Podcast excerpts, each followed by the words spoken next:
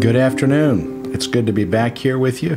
Brother Dan and I are glad to be, uh, I think we're glad to be behind the mics again and discussing whatever topics uh, you all might want to send in. And we're missing Kevin, but Andrew's going to be representing the questioners.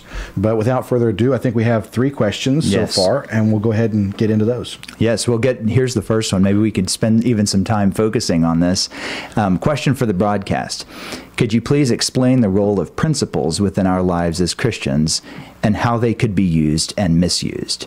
Should we give more weight to the content or the form, principled particulars, or the whole?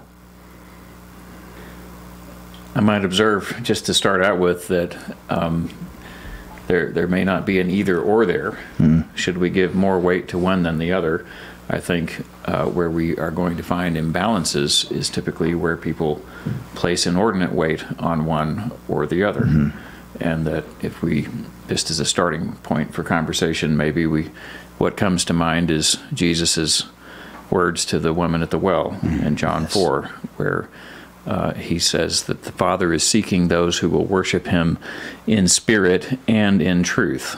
And I think those things, in a sense, may represent what the questioner is calling content and form.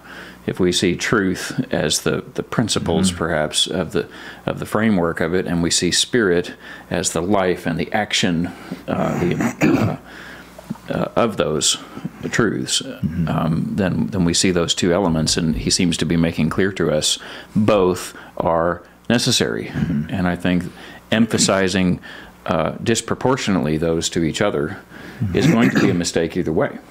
If you have, if we say content and form, and you you know maybe we picture a a vessel like a, a glass that holds the water, maybe I gave this example on the broadcast before. I can't remember, but uh, it's may, maybe helpful to repeat it in light of the question. But if you were if you were about to cross the desert and you had, you know, uh, you had 10 miles to go and there was no source of water in the meantime, and somebody asked you, would you rather have water or would you rather have uh, the canteen? uh, it would be evident that neither one would suffice to uh, empower your journey all along the way. Uh, the water would be lost without the canteen, and the canteen is useless without the water. And so I think spirit and truth are, in that sense of the content and the form, they're both absolutely essential. Amen. We can't maintain the spirit, which is what it is the water that gives us life. Nobody gets life from a canteen. So in that sense, we could say perhaps even that that the, the content is more important than the form because the content is the point. Right. But the form is so important also because without it, the content is momentary. It's not sustainable. Right. Uh, and it doesn't it doesn't maintain its contours and its limits and such without having form. We see it with the human body as well. You you say, well, what what is essential, this or that? The structure of the human skeleton and or Yeah. the vascular system. You can't the blood in the veins. yeah. you don't have one without the other. I guess it might be helpful to define some disparity in what people might be picturing when they use a word like principles. Our English word principle has a lot of um, and has interesting etymology. It, it's it's linked to our English word for prince or principality. And there are certainly examples, such as in Hebrews, where they speak of the Word of God as the principles of the Word of God, um, and and that's important and that's good. There's another sense in which we would we would say that there um, there's a negative way that we would use principles, and that would be any truth or dictum separated from the Spirit. Um, we don't believe that spirit really can be separated from truth, or truth really can be separated from spirit, such that we would say that you can't have truth that is not anointed. When it is not anointed, it may be a truism or it may be a fragment of truth, like the devil quoting scripture. But if you separate truth from spirit, it's no longer essentially truth. And if, if you continue to offer to uninspired, unanointed, unenlivened truth the same reverence and worship that you would give to anointed truth, you're very likely facing some kind of idolatry. Um, I think that the the difference between uh, true worship and veneration and idolatry is closely tied to whether we are venerating a thing or whether we are venerating the living God. And so in, in, in Exodus 20 or in Isaiah, um, he rebukes them for treating things like wood and stone and metal as if they were living beings. And I think that the only thing that gives life, the only thing that animates truth, is the anointing of God's Spirit. And when you start to worship unanointed truth or unanointed principles, then you're very likely coming into some kind of idolatry. And that that seems to be what Jesus that seems to be the illusion that Jesus is suggesting in John 5, where he says to the Pharisees, You search the scripture, for in them you think you have life. But they are those that speak of me, but you will not come to me, that you may have life. So it seems to it seems that in, in the equation we have life on one end and a search of the scriptures apart from life on the other end. It's a mm-hmm. living versus dead approach. And yet he says that the scriptures, these are they which testify of me. Amen. So it's not that the scripture is inconsistent with the life that he's talking about. He's not pointing to a contradiction No. between the scriptures at all. right. He's just saying that they're trying to divorce the scriptures from relationship, Amen. from presentational encounter with, with God's movement in the moment. Amen.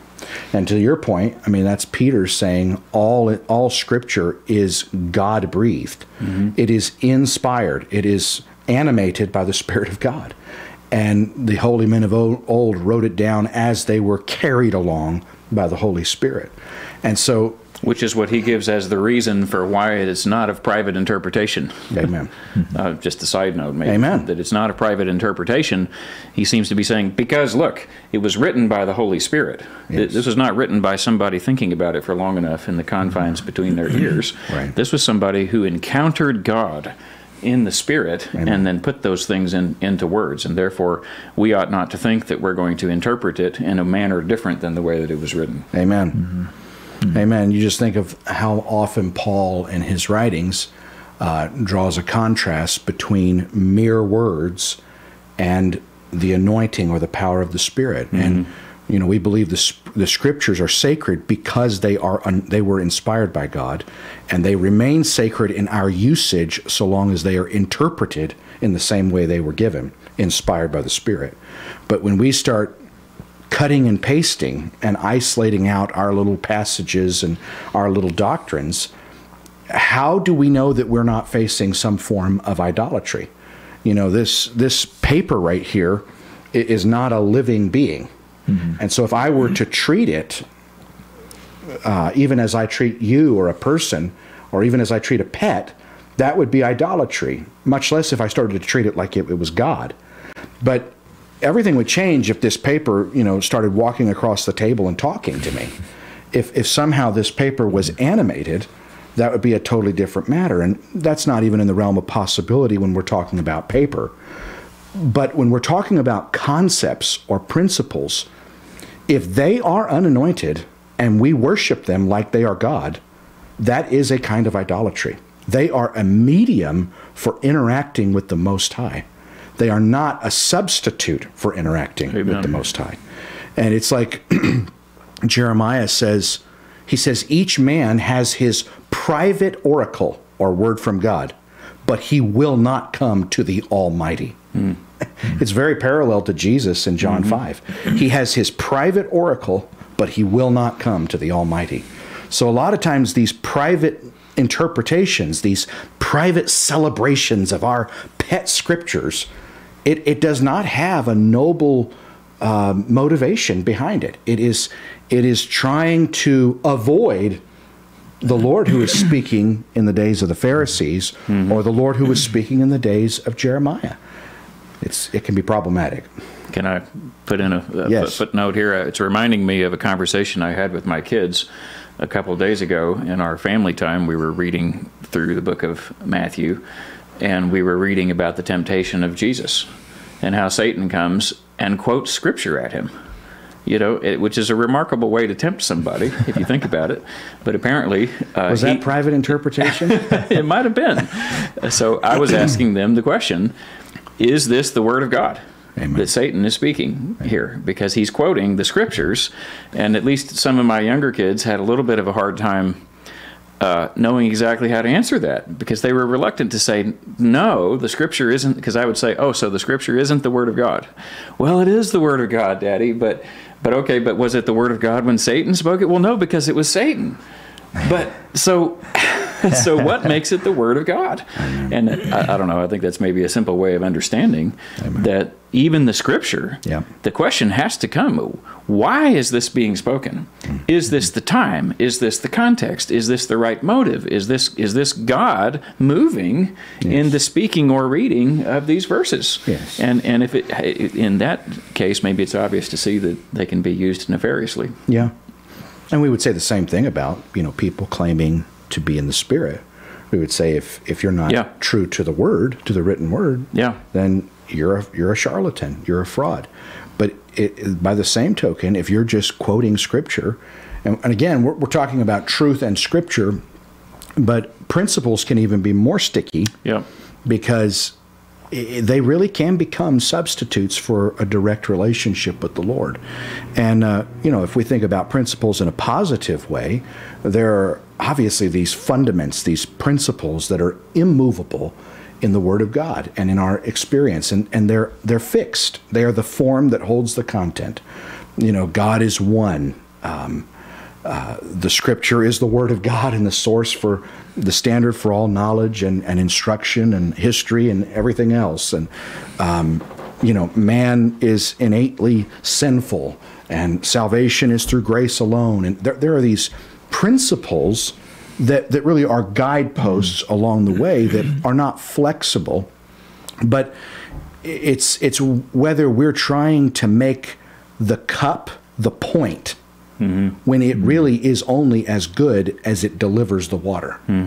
And and if in fact the cup starts to be the blockage or the barrier so that we avoid water then we really have a problem you know what i'm saying it's like no i don't need water because i have a cup that says water on the side yeah and that's where, in a negative sense, we often talk about principles.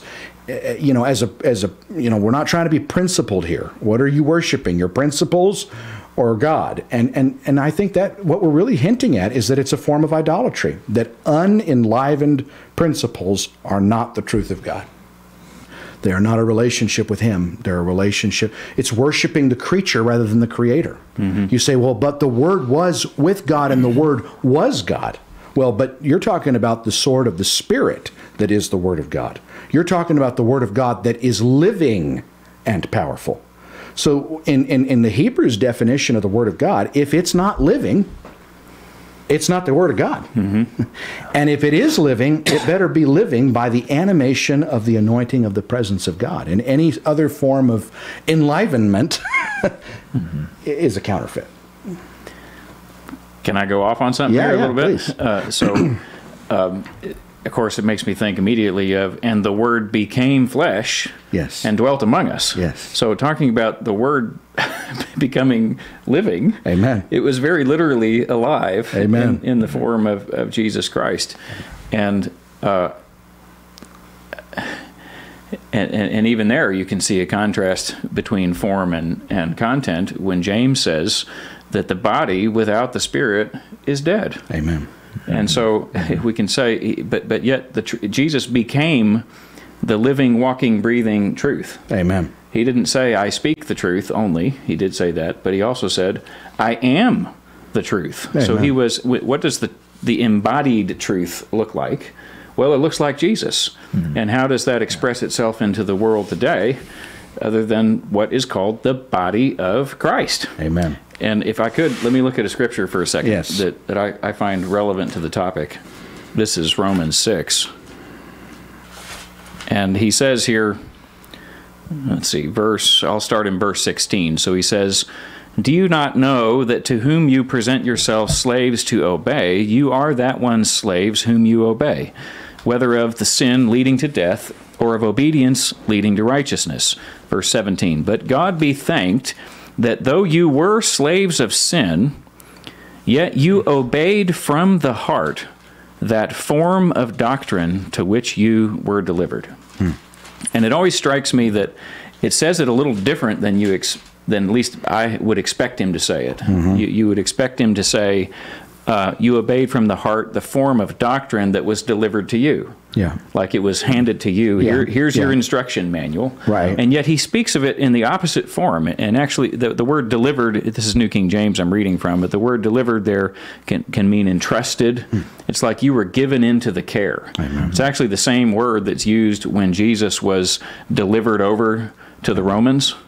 Uh, Yeah. he, was taken into captivity. He was given into the captivity, which is, of course, the terms he's using. Paul's using the same. You, you, you're a slave to this. Yeah. This has authority over your life. And yet, he doesn't just say the doctrine to which you were delivered, but he, he says the form of doctrine. Amen.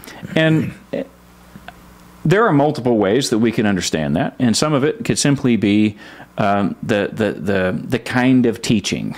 Sure. Uh, you know, the, the or the it, the word literally their form is is typos in the Greek. Um, and it means type, or it means pattern. It's translated many times in the New Testament, also though as example Right. or form, as Right. it is here. So I don't think it's a stretch to say that part of what he's getting at here is that this truth is not abstract. This truth has a form. This truth is exemplified in 3D. Uh, th- this truth has an arrangement and an expression that lives on the earth. So it's not a mystery to you. It's not just uh, logical syllogisms. Yeah. It's not concepts. It's not. It's not just in your head. It, it, this is embodied. Yeah. It has a form. Yeah. And and and once again, it, what is that form? And, and I think when a believer is looking for how do I, what guides my life? What is the what is the standard for uh, making decisions by and so forth? How do I know whether something is God or not? Um, I, I think we could actually point to three different elements that are incredibly important that and they're they're, they're of a piece really uh, but one would be the spirit of god Yes. another would be the written word of god Yes. but a third would be the embodiment the word that became flesh Yes. and, and dwelt among us and and which is the body of christ Right. and and once again if uh, if we to borrow from paul's explicit Yeah. carrying out of that the church is his body Yes. the church he says is the fullness of him who fills all in all Yes. and so we see Paul also saying in Philippians 3, he says, Join in following our example, for you have us as a pattern. It's the same, the word pattern is the same form as it is here. Yeah. You know, and, and there's actually many examples Yeah. in, in the word where that word is used in that That's way. the same typos. You have us as the form. Mm-hmm.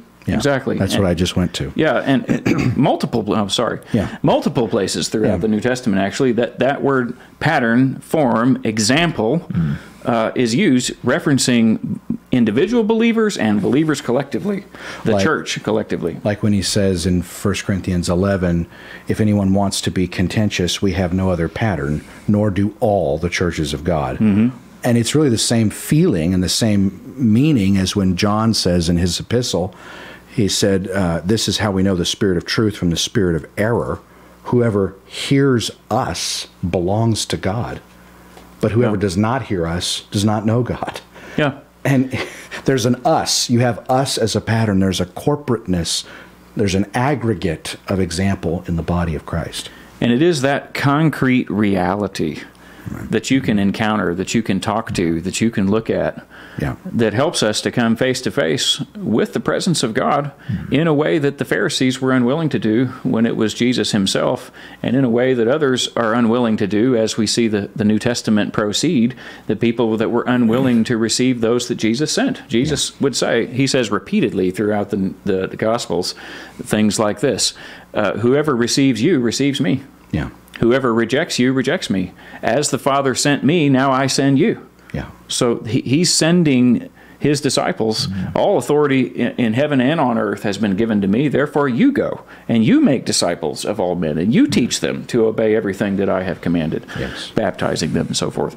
So we see this transfer of mission. Yes. We, we beseech you, Paul says, uh, as ambassadors of Christ, we beseech you in Christ's stead, Yes. instead of Christ, in His place. Yes. We are we are we are reaching to you to be reconciled to God. So we are participating in this mediation process in real time, so to speak, uh, by being vessels of the same anointed Word that. Jesus was the perfect singular expression of. Yes. We, as his body, can become a corporate expression of. And that's not to exalt an individual or for us to start browbeating people and saying, you know, you've got to listen to me because I'm Jesus, Yeah. as we are accused of saying. Yeah. That's not what we preach. No. Uh, we're just trying to live out the fullness of what this is saying. And, and I just want to make w- one more point on it, and that is when we're reaching to know, is this anointed, is this God, or is this empty principle? Yes. then we ought to be looking at the fruit of it. Amen. Is it embodied? Yeah. Does it matter? Yeah. Is it being lived out by those who, who would preach it or hit us over the head with their Bibles with it? Do we see the fruit of a living, working, breathing body Yeah. of people Yes. that are walking in right relationship with one another, right relationship with God? Are the fruits of the Spirit evident in their lives and in their relationships? They, you will know, the world will know that you're my disciples by your love for one another. Is is this organism alive? Amen. Because the body without the spirit is dead. Amen. So when we're looking at principles or doctrines or teachings or patterns or whatever and saying, is it God? Is it not God? What does it look like when it's embodied? Amen. Amen. Amen. I- I think of, you know, in, in the whole tension of, uh, are we saying that we individually are a pattern, or are we saying that we collectively are are a pattern? It's interesting that in the Philippians passage here, Paul has just said, I have not attained. I have not been perfected. But then five verses later, he says, You have us as a pattern. He does change. He doesn't say, You have me as a pattern. He says, You have us as a pattern. But even the imperfect, the unperfected Paul, he feels that he is still part of a pattern that is sufficient. And I think Amen. that's that's what a lot of honestly uh, unscrupulous people do. They they hear that we say you have the body of Christ as a pattern, and they say, "Oh, you think you're Christ?" No, mm-hmm. Paul's just said, "I haven't been perfected," and then he says, "You have us as a pattern." It's interesting what my note was in that. Oh, there you have it. Can I comment on Yeah, Paul please. there just for a second while you're on Philippians 3? I, I love the way that he says, uh, right after he said all this about, you know, counting everything as rubbish and I have not attained, and but I reach for the high calling of the, of the mark of the high calling in Christ Jesus and all this, he's basically said, I am not there yet. And if Paul is not there yet, uh, we're not there yet either. Yes. And so he said all this, and then he says, and as many of you as are mature Yes. will think this way. Right. What way? Well, what he's just described. So, in Paul's Right. thinking, the mark of maturity is that one recognizes that one has not arrived. Amen. But then he says, but nonetheless, you got to be of the same mind. Amen. And if there's something that you don't see yet, God is going to reveal it to you. I'm paraphrasing, but you can correct me because you're looking No. at, at the verse there. But th- God is going to reveal it uh, to you. But in the meantime, Let's- you've got us as a, as a pattern. Yeah. Yeah. What's interesting is the, I think the mature is a better word for it, but um, that Greek word that is translated as mature by the New King James is translated as perfect by Whole. the whole as Yeah. an NASB is perfect. And it's interesting to me that what he's saying is perfect is an acknowledgement that we're not perfect. Yeah. It's a mindset. Yeah. It's an attitude, a posture says, of heart. He says, not that I have already obtained it or have already become perfect, Mm-hmm. But I press on so that I may lay hold of that for which I also was laid hold of by Christ Jesus.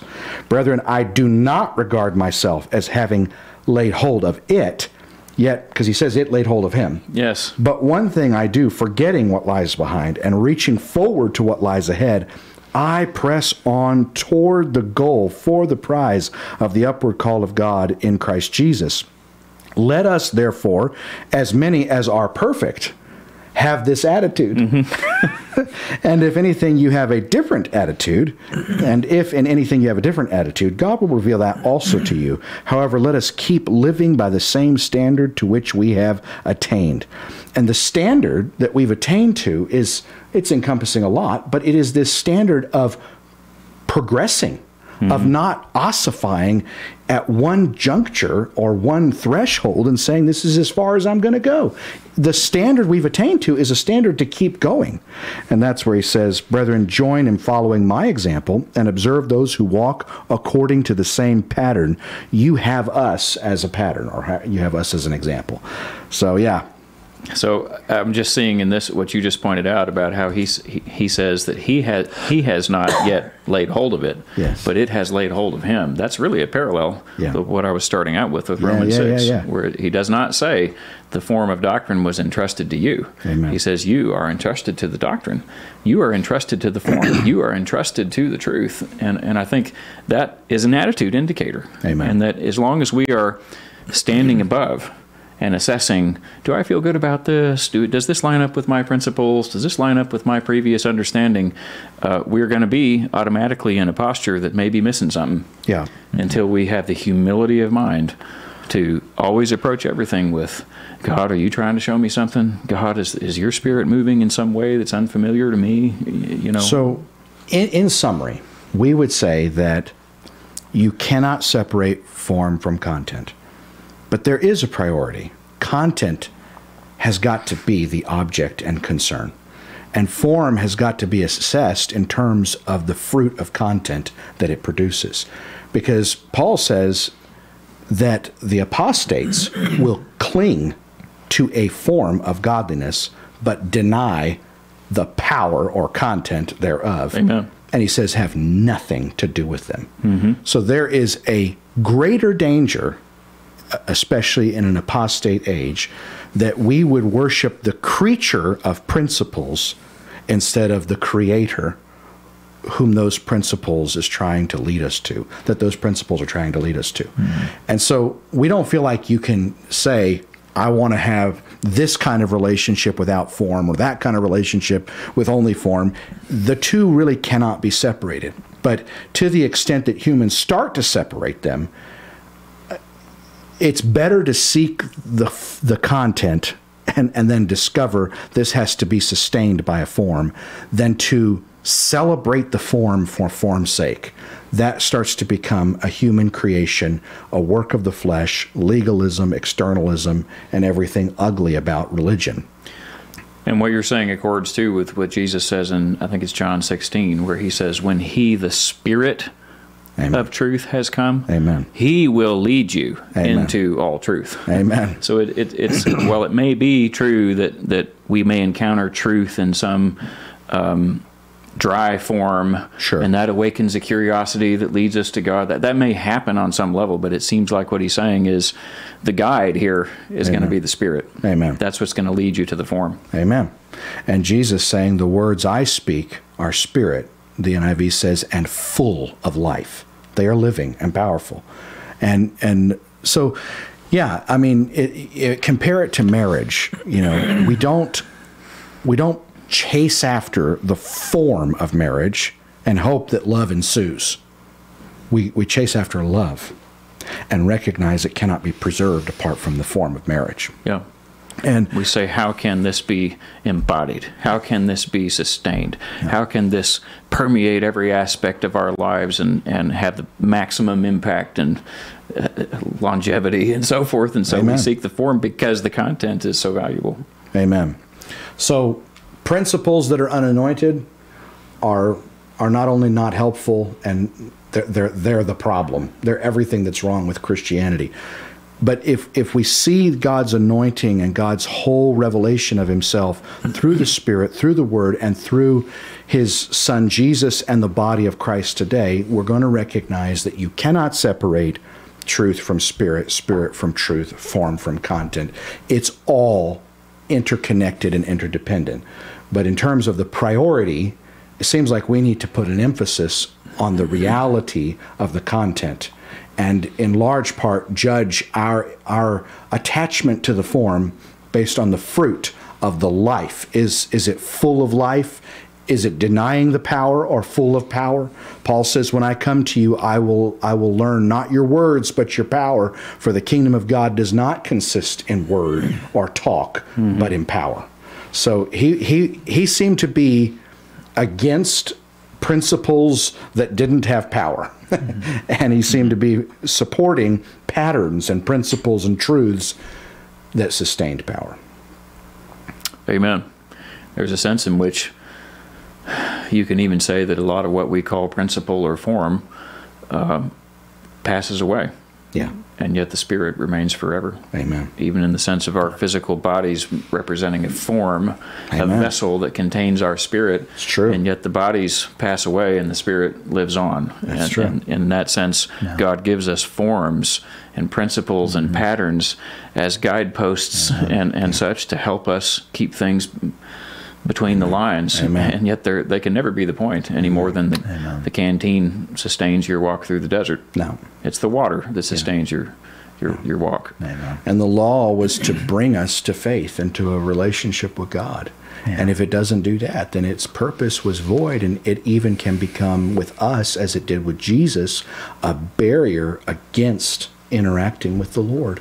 Or the letter that kills when the Spirit would give life. Amen. So, hopefully that's helpful. I, I, it's helpful to me. It's doubt. helpful to even think through some of these Yeah. things, and and uh, I feel like I see more. Hopefully others do too. Same. Again, if if you're um, if you're tuning in, feel free to write a question in at 254 230 0446. Again, that's 254 230 0446, and we'll do our best to answer if we get something while we're still on air. So, do we have another question? Yes. Um, I've recently read about halfway through Stephen Covey's Seven Habits of Highly Effective People, and I wanted to know your thoughts. Uh, I'm not intimately acquainted, but I know it's a great book. Um, I think that um, uh, he has, of all the self help sort of manuals, that probably rises above most of them. He has some profound insights. I have the book, but I'm not intimately acquainted with it. But he has some profound insights. Um, he, he has insights into uh, our freedom exists between the gap uh, of stimuli and response.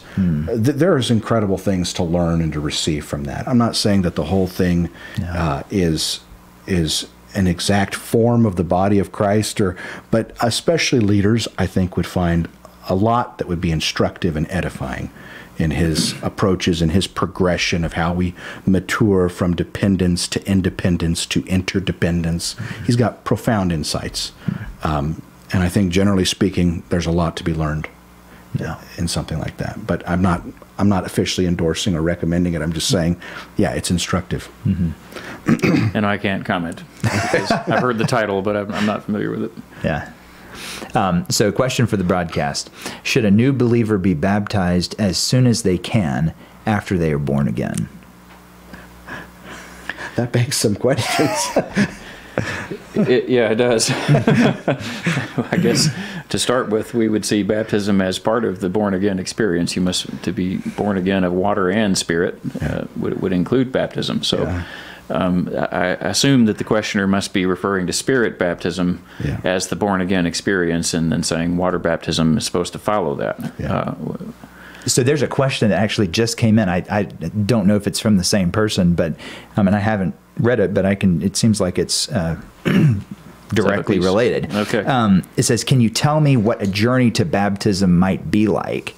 Obviously, they didn't know we were about to ask this question, but can you tell me what a journey to baptism might be like, what one might experience during that journey, and then how it is seen or realized to be at the point of baptism? So, how do you know you're ready for it? Is it by oneself or by another that this is realized that you are at the point that you are indeed ready for baptism? This weighs so heavily on my heart to know. Thank you so much for helping me to understand this new road. God bless your ministry. Amen. Well, thank you for the question. Yeah. It does seem very connected. It is. And- And I think, I mean, a, a simple, probably unhelpful answer to the to the first question is how you know should someone be baptized as soon as they can? Uh, yes, everyone. every person on earth should be baptized as soon as they can. but it seems like maybe the question is, what, what, what defines when, when and how they can? Amen. Uh, what does that look like? What, what is what signifies true biblical readiness for bapti- baptism? Is it possible to go through the motions of baptism in, in a premature way, in a way that would be ineffective or unproductive or unbiblical? I would say yes. Yes, that's quite possible. You can you can get wet. You can go through the motions. You can have something said over you, uh, and if that's what saves you, then you're good. But we would not see that as being a scriptural approach to baptism. That that just that it's the water or the washing that saves you. First Peter three twenty one would directly contradict that mm-hmm. that notion. That it it is the pledge of a good conscience. He says in that mm-hmm. passage that, that saves us mm-hmm. through the through the power of the resurrection of Christ.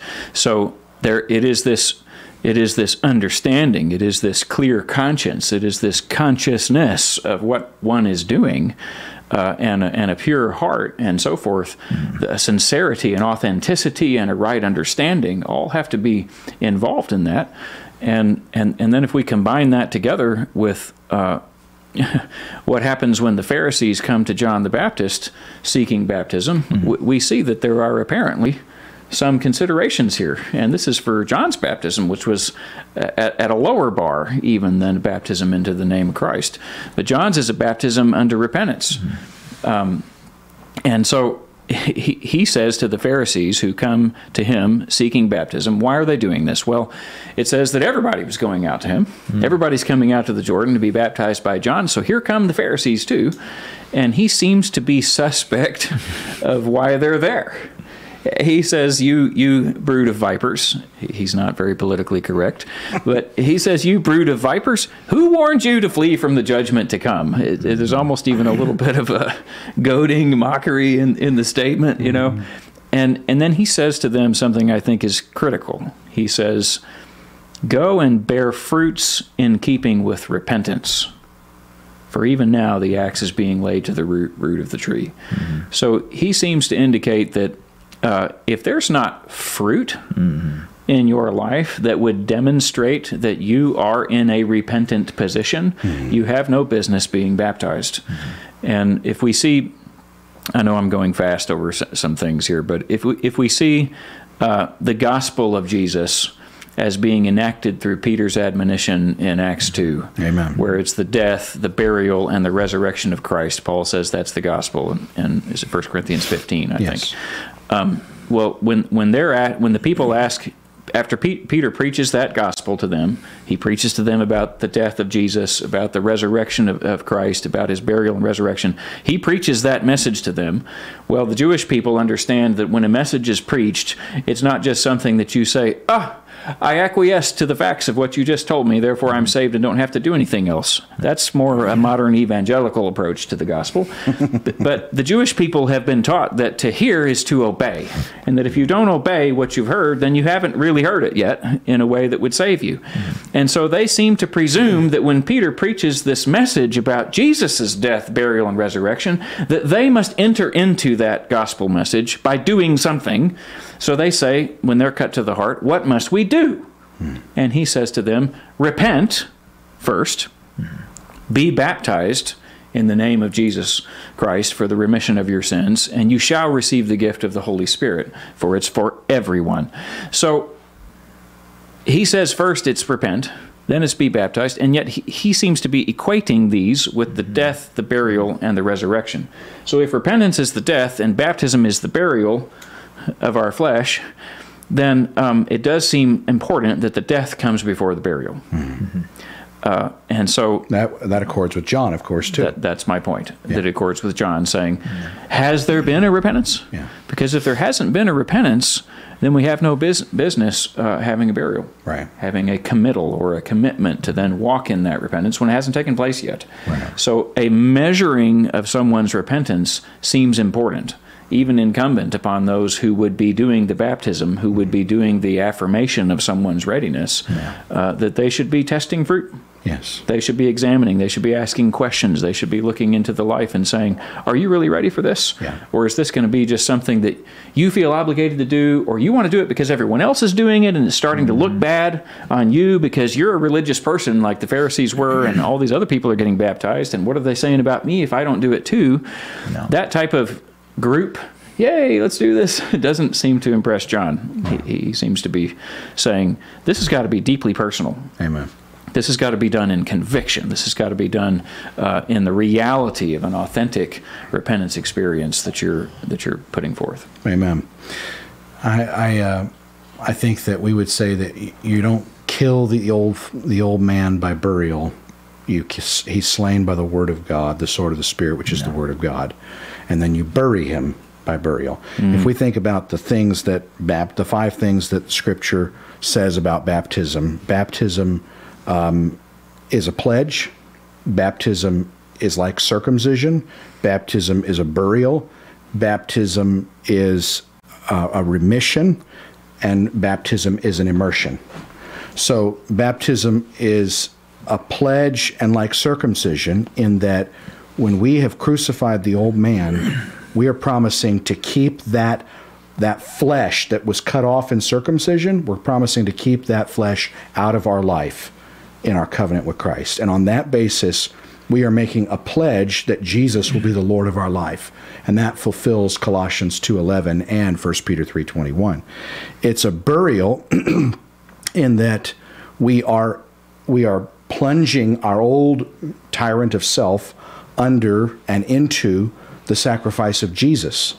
Um, we are immersing our old man, burying him in a final act of covering him over into the, the sacrifice of Jesus. We're saying what you suffered of the of the judgment that was coming to me, I'm putting my old man there, preemptively judging my old man and drawing a separation between him and me. And then it's an immersion in a positive sense in that we were all baptized into one body.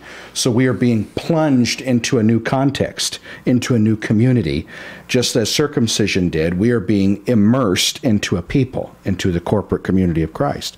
And then it is a remission of sins, it is a removal, a washing, a cleansing, a remitting, in that we are saying because we are no longer living under that lordship of self will, now we can we can uh, we can be freed from the judgment that's coming to him. That judgment has already occurred at the cross, and I think that um, essentially the the the most perhaps the most defining fruit of repentance is the ability to recognize and receive the authority of God's Spirit through His Son, through through the body of Christ as well. So when John tells the Pharisees that they may not be baptized until they bear fruits in keeping with repentance, that leaves a hanging question that is only resolved upon Jesus' last visit to the temple. When he starts to cleanse the temple, those same Pharisees challenge his authority. In, in effect, they do not accept that he has a right to come in and, and clean, clean up their life. And that is immediate proof to Jesus that they didn't obey John's instruction to bear fruits in keeping with repentance. So he takes them back to their desire to be baptized and he asks them, was it of God or was it not? Like, uh, remember, you wanted something back then that you didn't get. Was it of God or was it not? And they they don't answer because. But, but but what's important to us is that repentance would have looked like such a crushing demise in our self confidence that there would have been an openness and a receptivity to the one whom God had sent to, to, to bring cleansing into our temple, whether personally or corporately. Amen. And so I think that among all the other evidences, you personally, uh, what repentance does is it it puts to death the tyrant of self will. And when that is real, and you can recognize and embrace the authority of God that He sends through His Spirit, then you're you're essentially ready. And and you've got to see what you're doing as these five things: a pledge, a circumcision, a burial, a remission, and an immersion. And if you see that in all of those aspects, and, and you, you perceive that God is calling you to be immersed in that manner into the body of Christ, then, then you're quite you're getting quite close. I would say that is it an evaluation that is done by the individual or an evaluation that is done by uh, the person baptizing? Well, I think it's a little of both. Mm-hmm. But I don't think a person baptizing can baptize someone unless they believe in the sincerity and sufficiency of their repentance, or else they're shortchanging you. Mm-hmm. They're robbing you. They're telling you you've done what's needed. Now we just need to enact this this rite of passage, and you're going to be good. And and if that's a lie, you're going to be devastated because you're going to find that I still have this old man lingering in me. What do I do with it? You're always going to have a battle. You're always going to have to buffet the flesh daily, die daily. There's always going to be a battle, but there needs to be a decisive win granted by grace and not human decision that grants you freedom over the tyranny and the reign of sin.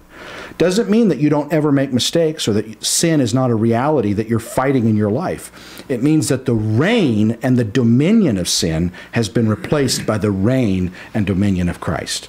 And when that's happened, then then it's time. And I think that's something we we all have to work together on. In the case with John and Philip, there was an evaluation on the person being the, the person baptizing Mm-hmm. They both made an evaluation. In one case, it was a, a sufficient level of faith with the Ethiopian eunuch, yep. and the other, it was a sufficient level of repentance. But in both cases, there is an evaluation being made by the minister as to the person's readiness. I think that might have covered both. Yeah. It, or was there elements we left out? Maybe just a little bit, get kind of the journey towards baptism, sort of what that looks like. And I think even one time I remember you talking about even just a few ways that you would know yes. where you were at on that journey yes. and you know and such I, I just maybe just kind of talk th- through yes. that a little bit amen i think that uh, one of the, the confusing things can be if you look at the, the the book of acts the first examples of baptisms there are occurring with people who were living in the repentance of john so things could happen a lot faster mm-hmm. because they're already living yeah. under the law. They're already living as worshipers of Yahweh. They're already living as disciples of John, many of them. And so things can happen pretty fast. Um, the other dimension is that they're living with in an environment of such ultimate consequence yeah. that there's not as much of a likelihood of baloney going on. Mm-hmm. You know, uh, they're not having a whim to be baptized when they know it can cost them their life and it's going to put them outside the synagogue. I mean, yeah. when someone's lifestyle and existence itself is on the line, you can believe their word a lot easier, mm-hmm. a lot faster. And we live in a world of such pluralism and double mindedness that we feel that it is incumbent upon the church to be more cautious, to be more careful for the benefit of protecting the covenant, but also for the benefit of the individual, mm-hmm. that they not take a step falsely like getting mm-hmm. married too soon. Right. So yeah. I wouldn't think that someone should rush into a covenant of baptism any faster mm-hmm. than they should a covenant of marriage because baptism yeah. is for life and it's it's the renunciation of your will and rights mm-hmm. before God and asking Jesus to be the Lord, the total Lord and unquestioned sovereign of your existence. Mm-hmm. And then attempting to live that out in a context that will test it, namely the body of Christ. Yeah. So to us, it often looks like someone coming and seeing the kingdom, seeing the love of God, seeing the life that people have in the kingdom, and saying, I want that, and then being led to a place of repentance of taking responsibility for why I don't have that. Yes, I've been victimized, but I'm a culprit. And my corruption, out of the man comes everything that defiles him. I am by nature a child of wrath. wrath. This is this is something inside that's got to be dealt with. And that's the process of repentance. And then when that repentance is complete, it's like, Lord, I want to seal this mm-hmm. with a pledge. And I want to I want to commit myself as a living sacrifice into your covenant people. I don't want to be my own. I want to lose my independent identity yeah. separate from you and I want to be joined to your body. I want to be joined to Jesus. I want to be part of those 3000 who are added to the number of the church. And and so baptism comes when when you when this repentance is sufficient that you want to seal it. It's like when when when you've fallen in love and you want to get married, you want to lock it in. You want to make that pledge. And it needs to be in the name of Jesus because there's no other name under heaven that has been given among men whereby we must be saved. And every baptism that occurred in the New Testament was done in the name of Jesus. Somebody says, "Well, I thought it was the Father, Son, and Holy Spirit." Well, the the name of the Father and of the Son and of the Holy Spirit is the name Jesus Christ. Yeshua HaMashiach. Mm-hmm. So it has to be done in the name of Jesus. And, and it's got to be done yeah. into, as an immersion into the body of Christ. Mm-hmm. We're baptized by one Spirit into one body. So it's, it's got to be into the body of Christ. We've got to be added to the number of the church. Can I comment yeah, on that just to back up just a tad yeah. for what you were talking about the context where sacrifice was obvious uh, in yes. the, in the early church, and I think of Jesus telling us essentially that it's the height of folly to commit to a process before you've counted the cost. Amen. Who who who begins to build a building without first saying what is this going to cost me? So there is an evaluation that comes first Amen. before commitment if we're going to act wisely. Absolutely. And so we do ourselves no service to not make that evaluation, and those that we that come to us seeking us to uh, formalize their commitment, we do them no service if we don't in, in, in, require really uh, uh, an evaluation that they have counted the costs, and then he goes on to tell us, you know, that the, what the costs are. Yeah. That it can be your closest family, yeah. it can be your possessions, it can be your your own life, mm-hmm. and that if all of this is is is has been tested and counted, and you have considered that you would lose all of that for the sake of the uh, of the pearl of great price, then then you're ready.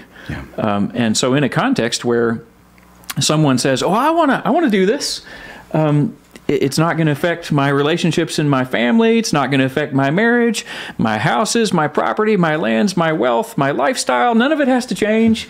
Um, and it's not ever going to require my life. We can continue with the American dream and everything will be fine. Uh, so let's do it. pardon us if we are suspect of whether the costs have really been counted. And I think all of us have to say, God, my heart is. Jeremiah tells us, that the Lord tells us through Jeremiah that our heart is deceitful more than anything else. It's our own emotions and and the places where we lay up treasures. Yeah. those are those are more deceitful than anything. So what really has the pulls on me? And if there is no measurable way in which I lose something to get this pearl. Oh, look, this is the, the most incredible pearl you've ever seen. It will cost you nothing. Would you like it? Well, of course we say yes. But when we know I've got to sell everything for this, then we're ready uh, to, to, to engage that. And it's not that Jesus is not telling us, go out and hate your mother. No. That's not what he's saying. He's no. just saying you've got to be willing to lose even the closest relationships in order to gain Christ. Amen. And so, in a context where it's obvious, you could lose your life tomorrow for this commitment that you're making. If, if you're in some Muslim country or your family will abandon you, your government will abandon you, you will become a social outcast. You may literally be crucified like they've done to believers in the Sudan. Yeah. It, it, that may happen to you yeah. just because you took on this this hated name of Jesus Christ. Let's baptize you. Yeah. If you're ready to do that, because mm-hmm. we can all have assurance that the most important thing has in fact happened in your heart, yeah. and that's ready, that you would give everything for Jesus. But in a context where that's a little harder to deduce, yeah. let's be a little more careful. Yeah. Because it's got to be the same. Amen. Whether we're in, in a time of plenty or in a time of famine, ultimately the price is the same, Amen. and the commitment can be the same. We Amen. just need to be sure. I would highly encourage that folks look at the resources online at the bookstore, even on an introductory level, the relational salvation through Jesus Christ talks about repentance, baptism, and the infilling of the Holy Spirit. And you, it would be edifying to explore these things in more depth. But this this gives a, at least a starting picture. Yeah. yeah.